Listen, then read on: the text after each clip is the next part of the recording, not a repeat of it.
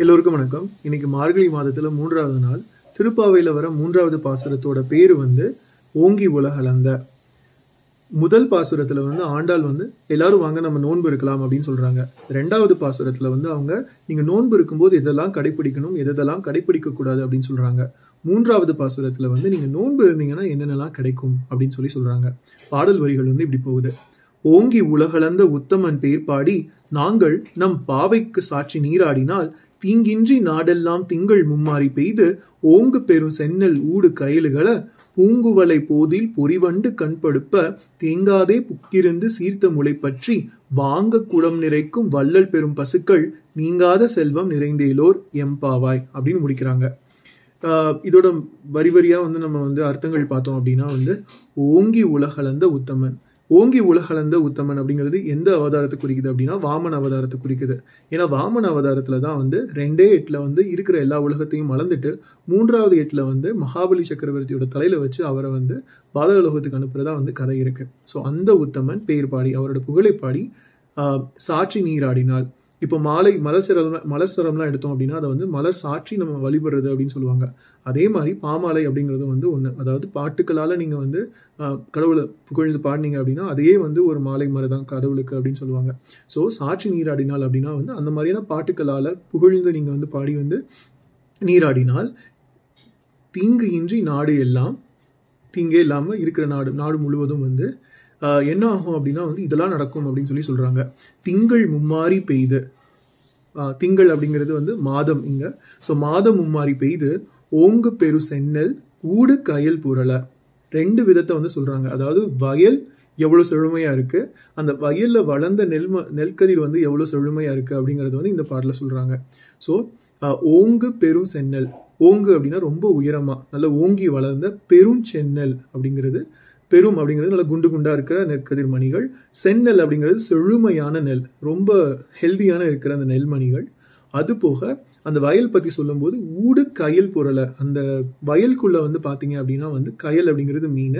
அந்த மீனெல்லாம் வந்து சுற்றி சுற்றி போகிற அளவுக்கு வந்து அவ்வளோ மீன்கள் வந்து அந்த வயல்வெளியில் இருக்கும் அப்படின்னு சொல்லுவாங்க.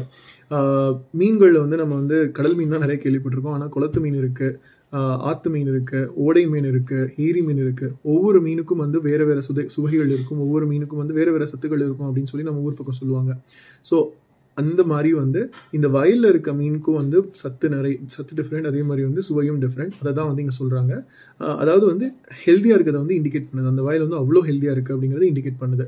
அதுக்கப்புறம் வந்து இன்னொன்று சொல்கிறாங்க எவ்வளோ வந்து மலர்கள் எல்லாமே வந்து எவ்வளோ செழுமையா இருக்கும் அப்படின்னு சொன்னாங்க. ஸோ பூங்குவளை போதில் பொறிவண்டு கண்படுப்பை பூங்குவளை அப்படிங்கிறது வந்து குவளை மலர். ஸோ அந்த மலரில் வந்து பொறி வண்டு பொறி அப்படிங்கிறது வந்து புலிகளுடைய வண்டு. ஸோ புலிகள் புலிகளுடைய வண்டு வந்து உயர்ஜாதி வண்டுன்னு சொல்லுவாங்க. ஸோ பொறி வண்டு கண் படுப்ப கண் படுப்ப அப்படிங்கிறது அப்படியே வந்து கண் மயங்கி கிடக்கிறது. அதாவது ஒரு அந்த மாதிரி குவளை மலர்கள் நிரம்பி இருக்கிற அந்த இடம் அந்த மாதிரி நிரம்பி இருக்கு. அதில் வந்து தேன் தேன் தேடி வண்டுகள் எல்லாம் போய் பூவில் பூ வந்து நுகருது. அப்படி நுகரும் போது நிறைய தேன் குடிச்சிட்டு அப்படியே கண் சொருகி வந்து அப்படியே வந்து அது வந்து அப்படியே கிடக்குதாங்க அப்படின்னு சொல்கிறாங்க இது வந்து ரெண்டாவது எவ்வளோ வள- இருக்கும் அந்த இடம் அப்படின்னு சொல்கிறாங்க மூன்றாவது வந்து என்ன அப்படின்னா தேங்காதே புக்கு இருந்து சீர்த்த முளை பற்றி வாங்க. அதாவது தேங்காது அப்படின்னா நல்ல தழும்ப தழும்ப இருக்கிற புக்கு இருந்ததா தழும்ப தழும்ப வந்து ஃபுல்லாக இருக்கிற புகுந்து இருக்கிற சீர்த்த முளை பற்றி ஆஹ் so இருக்க அந்த பசுவோட அந்த மடி இருக்கு இல்லையா? அதோட அந்த காம்புகளை பற்றி வாங்க அப்படிங்கிறது இந்த இடத்துல வந்து வளைக்க அப்படிங்கிறது இழுக்க. இழுக்கும்போது குடம் நிறைக்கும் வள்ளல் பெரும் பசுக்கள். அதாவது நீங்கள் கு- கு- அந்த பால் குடத்தை வச்சீங்க அப்படின்னா அது முழுக்க ததும்ப ததும்ப வந்து உங்களுக்கு வந்து பால் கொடுக்குற அளவுக்கு வந்து அவ்வளோ ஹெல்தியான மாடுகள் வந்து அங்கே இருக்கும் அப்படின்னு சொல்கிறாங்க அதாவது நீங்கள் நோன்பு இருந்தீங்க அப்படின்னா இந்த மூணு விதமான பெனிஃபிட்ஸ் எல்லாம் கிடைக்கும். மா மாதம் மும்மாரி பெய்யும். அதனால் வயல்வெளி எல்லாம் வந்து செல்வ செழிப்பாக இருக்கும். அதனால் பூக்கள் எல்லாமே வந்து இருக்கும் அப்படிங்கிறாங்க. ஸோ மூணுல நாலு. அதுக்கப்புறம் வந்து இந்த மாதிரி ரொம்ப ஹெல்தியான மாடுகள் வந்து உங்களுக்கு வந்து பால் கறந்து கொடுக்கும். ஸோ இதெல்லாம் செல்வத்தை குறிக்கிற செல்வ செழிப்பு கொடுக்குற அந்த ஒரு இண்டிகேஷன் தான் வந்து இந்த இந்த நாலு விஷயங்கள்.